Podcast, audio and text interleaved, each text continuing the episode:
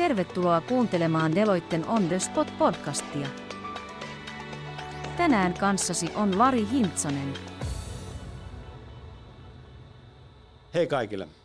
Mun nimi on Lari Hintsanen ja mä oon Deloitten Suomen toimitusjohtaja. Meillä Deloittella resilenttiä organisaatiota ja sen tapaa toimia kuvataan termein Respond, Recover and Drive. Tällä tarkoitetaan sitä, että organisaation DNAssa, sen kulttuurissa ja tavassa toimia tulisi heijastua kyky ennustaa tulevaa, luoda tilannekuvaa tästä hetkestä ja näiden perusteella omaksua ää, kyky reagoida muutokseen siten, ettei kriisin tai pidemmän ajan muutoksen keskellä ainoastaan pyritä turvaamaan vanhaa ja, ja selviytymään, säilytään paikallaan, vaan uskalletaan myös oppia ja kokeilla uutta niin, että epävarmuuden ajoista kriiseistä tultaisiin ulos katapultin lailla uudistuneena ja entistä vahvempana. Tämän sarjan viidessä, kuudessa aikaisemmassa jaksossa on, on ö, keskusteltu tästä asiasta hyvin pitkälle, pitkälle korporaation näkökulmasta ja, ja tultu siihen tulokseen, että, että resilientin organisaation olemuksessa on kyse koko sen yrityksen toimintaa läpileikkaavista asioista. Määrittelyyn voidaan varmasti löytää yhtä monta kuin määrittelijöitä on, mutta se voidaan sanoa, että resilienssiys kattaa niin taloudellisen, operatiivisen kuin maineeseen liittyvän resilienssien pilarit – ja tänään olisi tarkoitus puhua nimenomaan taloudellisen resilienssiyden näkökulmasta ja miten talousjohtaja ja talousfunktio yleisemmin voi tukea yrityksen matkaa resilienssiyttä kohti. Meidän tämän päivän vieressä on vuoden talousjohtajaksi valittu Marimekon talousjohtaja Elina Ankkaar. Tervetuloa Elina.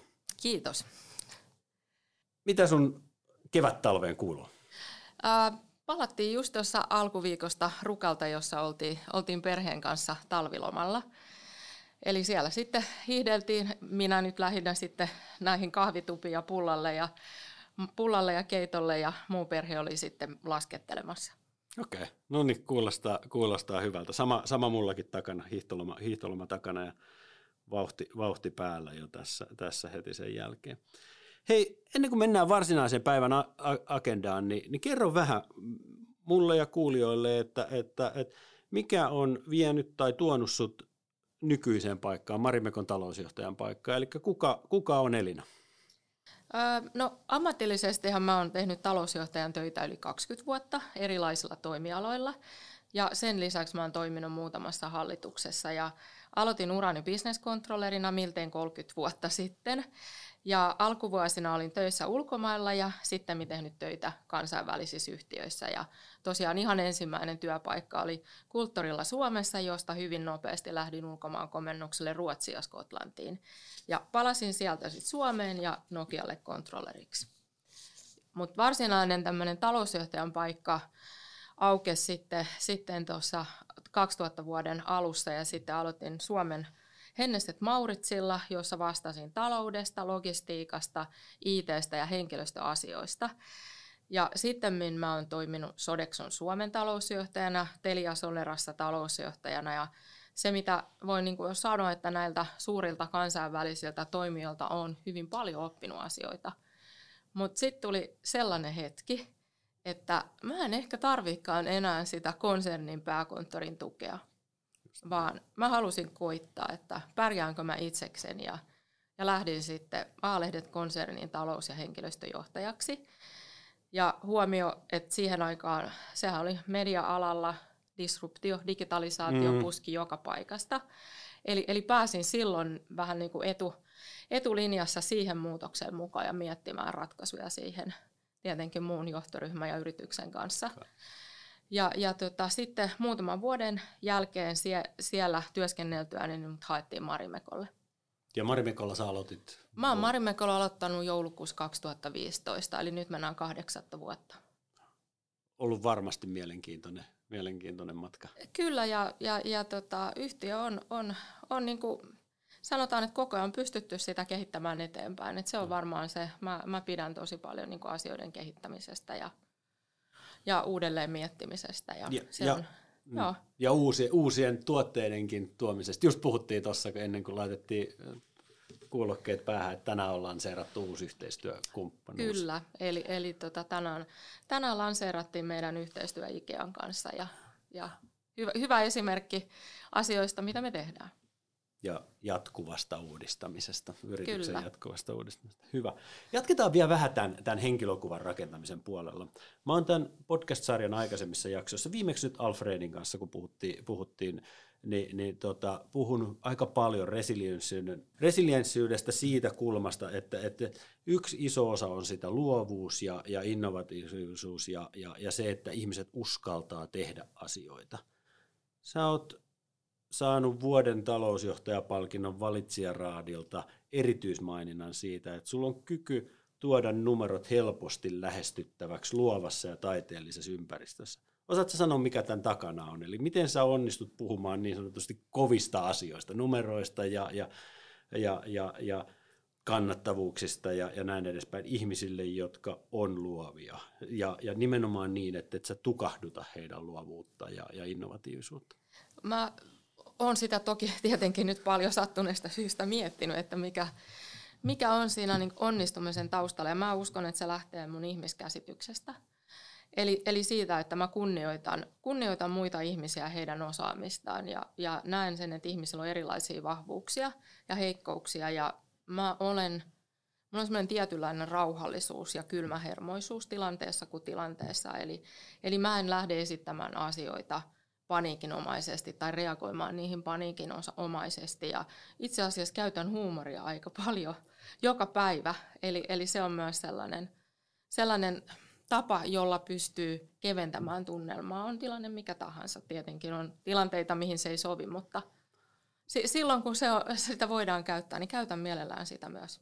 Toi on muuten sellainen, tota, jossain tässä nyt, nyt kun on paljon tätä aihetta, aihetta yrittänyt tausta, taustatyötä tehdä ja, ja tutkinut, niin tämä on tullut itse asiassa esiin jossain musta ja jossain kirjallisuudessakin, että, että nimenomaan huumorin ja tällaisen, sitä kautta hyvän ilmapiirin luominen. Se ei tarkoita sitä, että, että heittäisi asiat ihan lekkeriksi, vaan mm, että, mm. että sillä, sillä tuo sen hyvän ilmapiirin vaikeiden asioidenkin käsittelyyn. Joo, ja, ja sitten tietenkin jos mietitään taloudellisia tunnuslukuja ja mittareita, niin ne on toki oivia työkaluja kertomaan yhdeltä kulmalta yrityksen kehityksestä, mutta ne ei saisi olla mitään salakoodeja, joita vaan harvat yrittää, ymmärtää yrityksessä. Ja sen takia mä haluan auttaa kaikkia ymmärtämään, mitä ne tarkoittaa, koska vasta sen ymmärryksen kautta ihmiset pystyy sitoutumaan niihin tavoitteisiin. Koska hän on hyvin vaikea sitoutua johonkin, jota ei ymmärrä, että mitä sillä tarkoitetaan. Ja mä käytän mieluusti käytännön esimerkkejä, ja esimerkiksi tulosinfoista taustota ja nostan esiin tietoisesti kaikille niitä asioita, joilla on suurin merkitys yhtiön menestykselle. Eli kerron, kerron niin paljon sitä tarinaa ja yritän, yritän avata, että ihmiset ymmärtää, mistä on kyse. Kyse, just näin. Ja nimenomaan, että ymmärtää sen kuulijakunnan ja sen, sen kontekstin, missä sitä kertoo. Sitten sit, kun sitten kun ollaan roadshowlla ja pankkiireille kerrotaan jotain, niin se siinä voi olla erilainen, erilainen kyllä, tapa viedä Kyllä, asioita. kyllä. Ja se, se, ei niinku, se ei mun mielestä kerro millään lailla semmoista epäkunnioittamisesta, koska ihan yhtä lailla en minäkään niinku osaa, osaa suunnitella tuotteita tai valmistaa mm. tai tehdä niitä, niin näin, että tämä on mun erikoisosaamista ja kaikilla on se omansa. Ja tämä on varmasti yksi, yksi avain siihen. No niin kuin, niin kuin valitsijaraatikin totesi, tämä on yksi ehdottomasti sun vahvuuksia. Tulee mieleen se, mitä Alf, Alfredin kanssa puhuttiin, että, että kyllä se yksi heikkous monilla ihmisillä on ja, ja monissa organisaatioissa, että me, me onnistutaan tukahduttamaan luovuus ja innovatiivisuus. Ja varmasti sitten sellaisella, jos, jos tuo talousasiat ihan täysin väärässä kulmassa niihin, niin, niin sekin voidaan, voidaan tehdä. Hyvä. Hei, siirrytään, siirrytään muutama askel tota, kohti talousfunktion roolia yrityksen resilienssiyden vahvistamisessa. Ja, ja, ja tätä, tätä voidaan käsitellä taas varmaan tosi monella, monella tavalla. Yritetään kattaa muutamalla kysymyksellä se, että et, niin kuin mikä sun mielestä on talousjohtaja ja talousfunktion rooli yrityksen, voisiko sanoa puhtaan taloudellisen resilienssiyden varmistamisessa. Ja sitten sit toisaalta puhutaan vähän siitä, että mikä on talousjohdon rooli auttaa yritystä operatiivisesti myöskin pysymään resilienttinä ja, ja, ja sitten muutama sana. Mä oon jokaisen vieraan kanssa lopettanut tämän, tämän itsensä johtamiseen, niin, niin lopetetaan, lopetetaan muutamalla jutulla siihen. Mutta tota, aloitetaan kysy, tämä osio kysymyksellä, että mitä yrityksen resilienssi merkitsee sinulle? Um, no minusta yrityksen resilienssi lähtee siitä, että hyväksytään muutoksen oleva pysyvä olotila. Ja viime vuosina on toki korostunut se, että yrityksen omaa muutosmatkaa onkin tehtävä aikaisempaa arvaamattomassa ympäristössä. Ja siihen just yhdenlainen luovuus on mielestäni kyky ymmärtää näiden ulkopuolisten tapahtumien vaikutus yrityksen eri osa-alueille ja prosesseihin. Ja silloin pitää osata luovia uusilla vesillä ja pystyä muuttamaan suunnitelmia nopeammin tai päästävä maaliin kiertotietä. Joskus saattaa olla myös jopa oikoti, oikopolku. Oikopolkukin. ja, ja pitää toki rakentaa useampia skenaarioita kuin aikaisemmin ja miettiä näitä varautumissuunnitelmia. Ja tarvitaan henkistä joustavuutta ja uskoa siihen, että suunta on oikea, vaikka polku on mutkaisempi. Ja niin kuin tuossa ehkä jo aikaisemmin viittasin, niin hyvä muistaa, että ennalta arvaamattomassa ympäristössä avautuu myös mahdollisuuksia uhkien lisäksi. Ja toi on, toi on musta ollut sellainen kanssa, mitä mä oon itse ajatellut aika paljon, paljon mitä asioita, mitkä on noussut näissä, näissä keskusteluissa, mitä mä oon käynyt eri alan asiantuntijoiden kanssa tästä, tästä aiheesta, niin on, on juurikin se, että usein siinä muutoksen hetkellä avautuu mahdollisuuksia. Et, et ni, ni, niihin pitää vaan pystyä tarttumaan sitten. Ja, ja ehkä mä, tämä on antanut mulle itsellekin, kun me ollaan palvelu, palveluliiketoiminnassa, niin tässä pitää tietysti olla aika hereillä tänä, tänä päivänä, että mitkä on ne palvelut, mitkä, mitkä huomenna mahdollisesti on, on asiakkaiden tarvelistan kärjessä. Hyvä.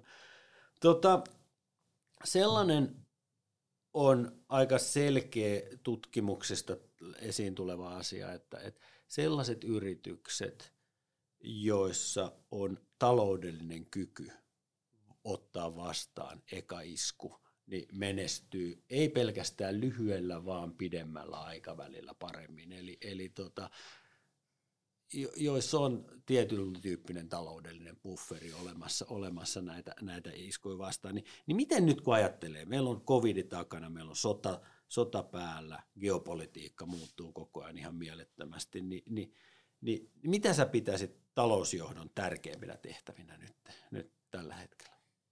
Um, kyllä mä näen talousjohdon työnä huolehtia siitä juuri tämä, että yhtiö on taloudellisesti terve ja silloin yhtiöllä on puskuria, jos ja kun eletään poikkeuksellisia aikoja.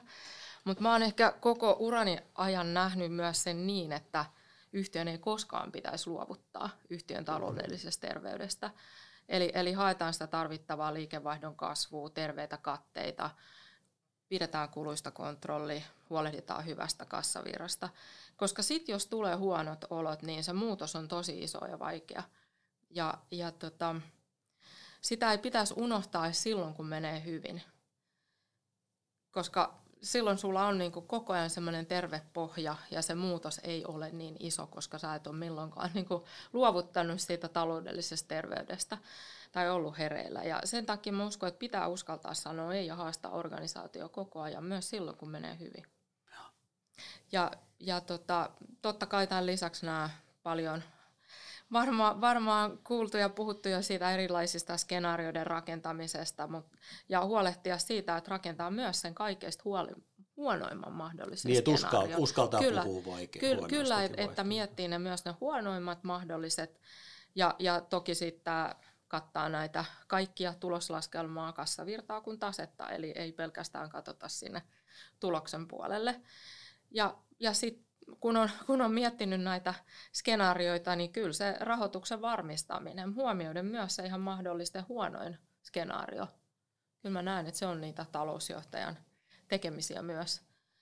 Ja, ja tota, sitten jos mietitään, että mikä, mikä tässä niin kuin auttaa ja mikä, mikä, mistä, miten näissä onnistuu, niin kyllä nämä luonnollisesti erilaiset skenaariot myynnistä, on keskiössä tässä työssä ja sen takia mitä tuorempaa ja tarkempaa myyntidataa yrityksissä on käytössä, niin se helpompaa näiden myynnin skenaarioiden tekeminen on ja silloin tietenkin pystytään myös reagoimaan nopeasti, jos ei se, jos ei se vedä suunnitelmien mukaisesti tai toisaalta jos tuotteiden kysyntä nousee, johon siihenkin tarvitaan taloudellista puskuria, jotta on myytävää siinä tilanteessa. Ja, ja toki koko ajan pitää sitten arvioida varastoon sitoutuneen pääoman määrää ja löydettävä siinä hyvä kompromissi. Et kaiken kaikkiaan tuntee lukunsa ja arvioi mallintaa niitä. Samoin sitä, että mikä osa kustannuksista on muuttuvia, mikä on kiinteitä, eli missä voidaan säästää ja mitä voidaan kaasuttaa kaikkein nopeiten. Ja sitten toki, jos on kyseessä pidempi aikainen muutos, niin edessä voi olla päätöksiä, että mihin ei satsata ollenkaan ja, ja miten saadaan suurempi osa kiinteistä kuluista muuttuviksi. Ja kyllä siinä se ei kyllä ole pelkästään niin talousjohtajan homma, että kyllähän siinä on koko taloustiimi yhdessä yhtä tiiviimmin yhteistyössä koko liiketoiminnan kanssa. Ja, ja se, että niihin poikkeamiin reagoidaan nopeasti ja tehdään vaihtoehtoisia skenaarioita ja käytetään taloudellisia laskelmia päätöksenteon tukena ja lisätään sitä talousosaamista myös organisaatiossa laajemmin ja vastuutetaan ihmisiä ja seurataan, että se ei ole mikään semmoinen pelkästään taloustiimin homma, että kyllähän tämä on koko yhte, y, yrityksen niin yhteinen agenda. Ja näin mä, näin mä oon itse asiassa ajatellut, ajatellut tota kanssa ja, ja väh, vähän siihen, niin kuin sä mainitsit jo tota skenaariotyöskentelyä, että se on varmaan sellainen, sellainen osa-alue, mikä, mitä talousfunktio ei missään nimessä voi tehdä sitä voisiko sanoa niin kuin desktop-harjoituksena tai muuta, vaan se on, se on niin kuin, nämä on tehtävä bisneksen kanssa tosi, tosi tiiviissä yhteistyössä, mutta se on varmaan sellainen, missä talousfunktio voi taas auttaa tosi paljon bisnestä ymmärtämään, minkälaisia lainalaisuuksia siis skenaariotyöskentelyssä pitää Ky- ottaa huomioon. Kyllä, ja, ja toki nyt viime, mä olen pörssiyhtiötyössä tietenkin nämä mm erilaiset vaihtoehtoisten skenaarioiden rakentaminen on ihan välttämätöntä ja sen governancein takia. Ja, ja siinä mielessä siis meillähän on Marimekos ollut, ollut hyvä valmius siihen joka tapauksessa, mutta se, että niin kuin kaiken kaikkiaan se yksi onnistumisen ava, avaimista on ollut se, ja niin kuin sä sanoit, että se lukujen omistajuus on siellä liiketoiminnassa. Eli, eli siellä on myynnin omat vastuuhenkilöt tekemässä niitä myyntiennusteita ja sitten business controllerit tai mikä – talous, talousnimiken roolilla onkin eri yhtiöissä, niin sitten tukee tätä aritmeettisin menetelmiä, vertailee niitä ennusteita ja, ja sitten tehdään yhdessä arvioita niistä, että miten paljon niissä on upsidea ja downsidea ja nämä skenaariopohjat tai järjestelmät, ne on varmaan monasti sitten talouden käsissä. Et yhteistyötä se on, mutta se vastuu omistajuusluvuista on liiketoiminnassa ja tämä tietenkin pätee ihan samalla lailla sit, jos mietitään kustannuspuolta, niin ne henkilöt, jotka oikeasti tilaa palveluita, ostaa tuotteita, niin heidän pitää olla siinä mukana, mm. koska siellä se raha käytetään, käytetään sitten. Mutta siinä kanssa sitten talous mukana tukena ja validoimassa ja, ja, ja tota, näiden perusteella tehdään sitten kassavirtaennusteita ja simulointeja ja tähän hyvä hyvä tota, noin, niin tieto, mitä myös tarvitaan, hankinnan ja logistiikan yhteistyö siihen. Että kyllä tämä taas, taas on yhteis, yhteistyöstä puhutaan. Yhteistyöstä puhutaan kyllä. tässäkin, joo. No miten jos pikkuhyppäyksen tekee tuohon ihan, ihan talouden, talouden puolelle, miten paljon te olette joutunut muuttamaan tai, tai olet kokenut, kollegoilta kuullut, että on jouduttu muuttaa ihan niitä mittareita, mitä, mitä seurataan nyt. Totta kai myynti on varmasti ollut mm. koko ajan, mutta et jos ajattelee nyt tuota covidiakin, miten niin kuin kuluttajaliiketoiminnassa aika nopeita liikkeitä oli siinä, niin, niin siis, varmaan... Niin, että kyllä kaiken kaikkiaan se seurantatiheys on lisääntynyt. Joo, että kyllä, kyllä niin kuin se, sen voi sanoa, että tietenkin myyntinäkymä on, on niin kuin jatkuva, mutta se, että miten katsotaan niitä check-pisteitä, niin ne on tietenkin Musta tuntuu, että se on, se on lisääntynyt. Mutta jos mä mietin ihan, että mitä uusia mittareita meillä pandemian alkamisen jälkeen on ollut muun muassa tuotteiden mahdolliset viivästymisten näiden maailmanlaajuisten logistiikkahaasteiden takia, että jos tuotteet mahdollisesti viivästyy, eli miten niiden vaikutus on mahdollisesti myyntiin, kassavirtaan varaston arvoihin. Ja sitten toinen on ollut tukkuasiakkaiden tiheämpi maksukyvyn varmistaminen – No jos tuon seurannan, seurannan lisäksi puhuu, varmaan, varmaan tota, budjetointikin on. Meillä on itsellä menossa, nimittäin meillä on... Tuota, Sori, mä nauran täältä. meillä on tuota, tilikausi vaihtuu toukokuun lopussa, kesäkuun alussa, niin, niin me, me ollaan loppuviikko johtoryhmän kanssa Aveideissa katsomassa eka, ekoja, ekoja versioita luvuista, niin, niin, niin vähän, kerro vähän sitä, että et, tota, miten paljon taas niin kuin budjetointi susta tällaisen kriisin hetkellä elää, tai, tai onko siihen tullut jotain uusia, uusia dimensioita? Mm, mä ehkä jopa menisin niin kuin ajassa aika paljonkin, paljonkin tuota taaksepäin, että mä oon itse lähtenyt siitä aina, että budjetti on vuosisuunnitelma Joo. ja tavoite, mutta se kyllä sitten päivittyy ennusteiden kautta. Et, et se ei ole sellainen, sellainen hyvin harva bisnes on sellainen, missä on mahdollista tai viisasta tehdä semmoinen jäykkä suunnitelma, joka ei koskaan muutu, että mennään, mennään sen mukaisesti, kun todellisuus ei kuitenkaan tule menemään ihan sen planin mukaan. Ja jos mä viittaan siihen, että mä olin Nokialla tehtiin rullaava ennustovista. Joo, mä oon tottunut siihen kanssa. Niin sä oot ollut siellä kanssa. Joo, joo. Vuonna 1999 jo. Ja me tehtiin silloin se 13 kuukauden rullaava ennuste eteenpäin, josta aina friisattiin se puoli vuotta budjetiksi. Eli se oli silloin jo viime vuosi tuhannella. Mutta sen voi toki tehdä toisinkin päin, että on tämmöinen vuosisuunnitelma, budjetti, joka sitten päivittyy ennustekiertoiden kierrosten kautta ja osa luvuista päivittyy niin kuin tihemmällä tahdilla, on jopa viikoittain, kuukausittain ja osa harvemmin, että kerran kvartaalissa. Ja, ja tota, itse mä niin näen sen niin, että käytännössä organisaatiolla on päivitetty budjetti useamman kerran vuodessa. Just näin. Ja tämä on ollut niin kuin jo pitkään mulla se ajatus, että ja on toiminut hyvin, hyvin myös siis näin niin kuin pandemia ja mitä nyt on näitä muita disruptioita tullut, niin tuo sen tarvittavan joustavuuden. Tarvittavan joustavuuden ja kyvyn, kyvyn pala, pa, palata siihen. Tämä on, tämä on kyllä, mä olen ehdottomasti samaa mieltä, että, että tota, tietysti tuollainen joko rullaavan tyylinen tai sitten tosissaan vuosisuunnittelu, mitä sitten, sitten päivitetään, niin onhan se, onhan se näin, että, että jos joku olisi viime kesänä sanonut vaikka, että me nähdään, nähdään niin kuin aika nopeasti tai keväällä, ehkä kesällä alkoi jo näkyä näky enemmän merkkejä, mutta korkeimmat inflaatioluvut 40 vuoteen, niin, niin sitä jos eläisi pelkän vuosisuunnittelun varassa, niin joutuisi aika, aika, aika ä, alusta aloittaa kaikki aina. Niin, niin. ja ky- kyllä siis toki tämä ennusteiden kanssa eläminen, niin sehän tietenkin vaatii hyvää yhteistyötä ja läpinäkyvyyttä liiketoiminnan ja talouden kanssa ja luottamusta ja yhteyspeliä myös johtoryhmän tasolla, että kun muutetaan suunnitelmia ja katsotaan, että millä, millä tavalla päästään tiettyyn tavoitteeseen, niin katsotaan se koko yhtiön kannalta, että siellä ei sitten välttämättä juuri se sinun, sinun tota noin, niin hyvä juttu ole se ensimmäisenä siellä. Että se on myös hyvin tärkeää myös aina niin kuin validoida sitä prioriteettia Joo. koko yhtiön hyvän kannalta. Kannalta, kyllä. Just.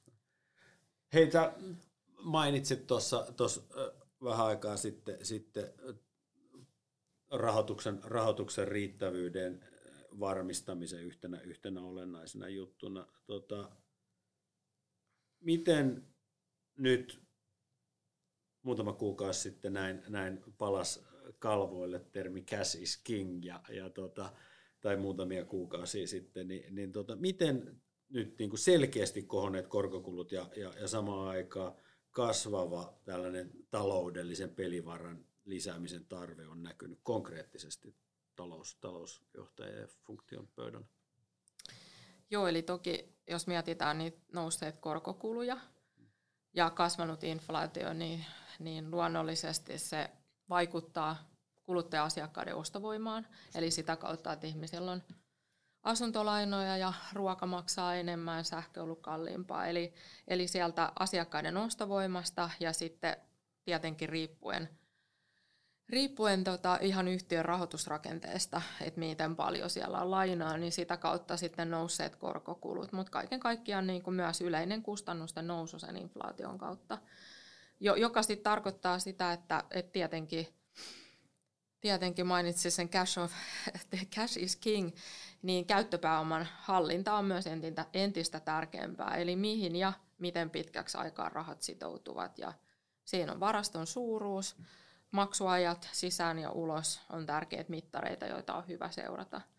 Ja, ja tota, kyllä mä uskon, että inflaatio on varmasti vaikutusta kaikkiin yhtiöihin ja, ja asiakkaiden ostovoimaa kuin tuotteiden hankinta tai valmistuskustannut tai muisten kustannusten kautta.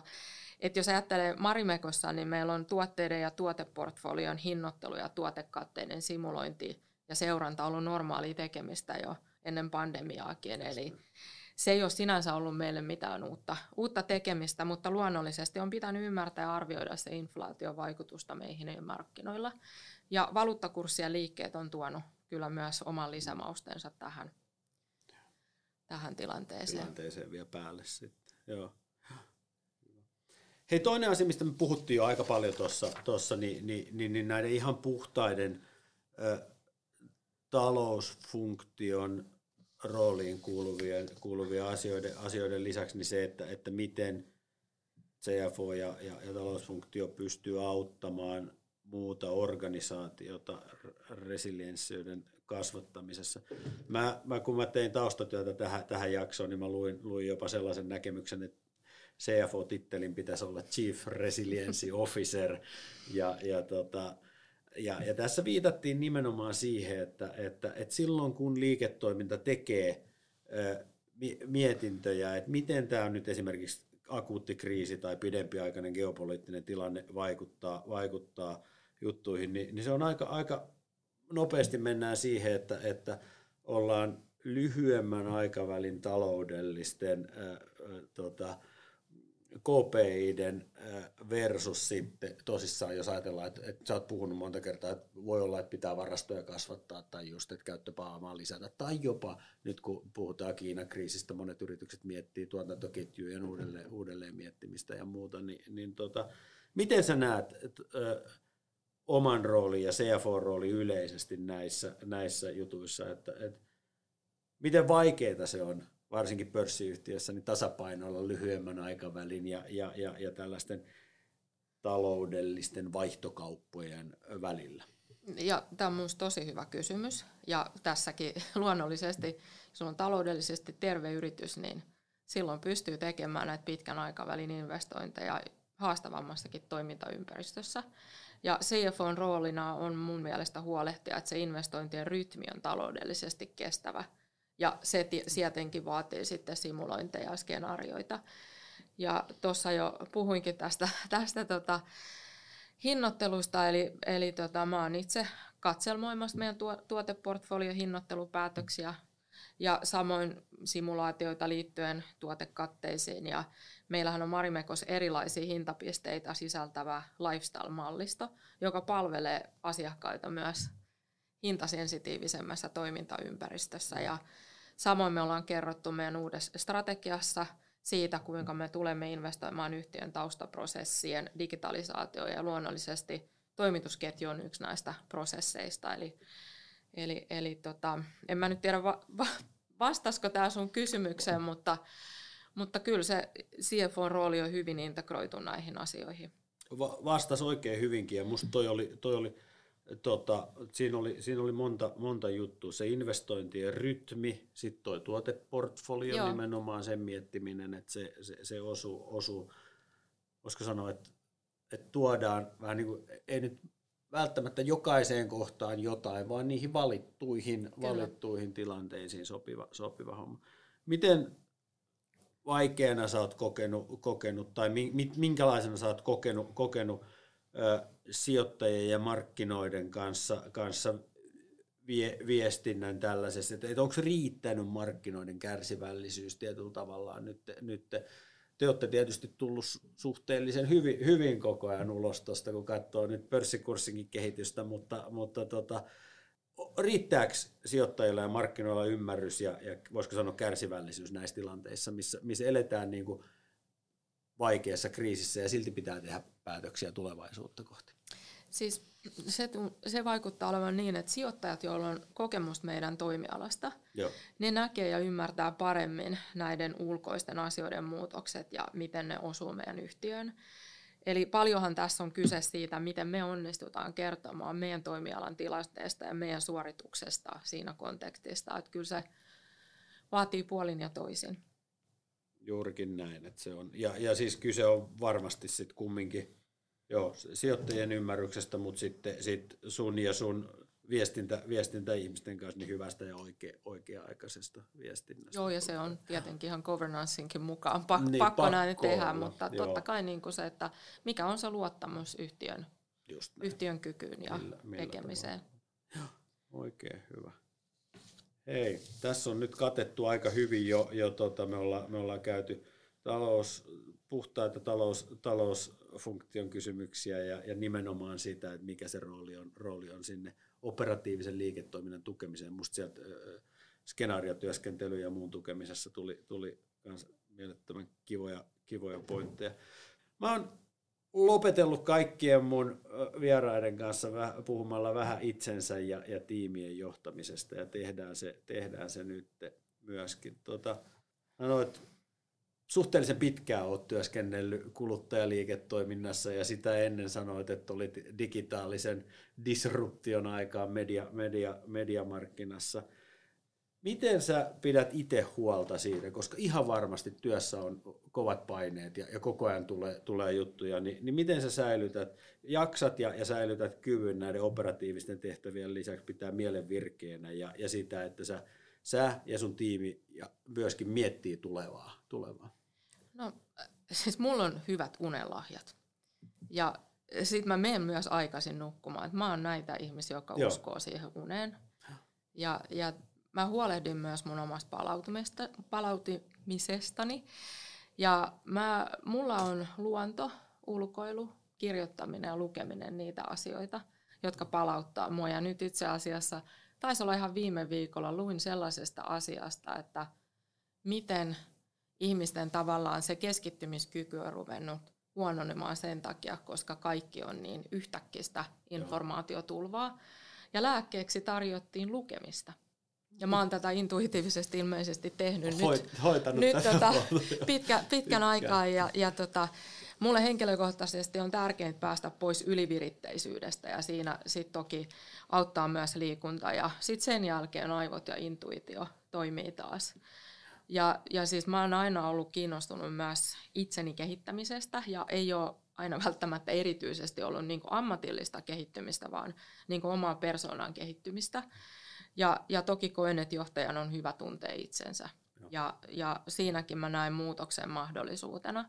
Mutta toki olen huomannut myös sen, että niissä juuri sulle erityisen vaikeissa asioissa muutos lähtee vasta sitten, kun se olotila on tarpeeksi vaikea ja tuskallinen. Et jos joku tietty negatiivinen teema alkaa toistua elämässä, niin vastaus siihen yleensä löytyy peilistä.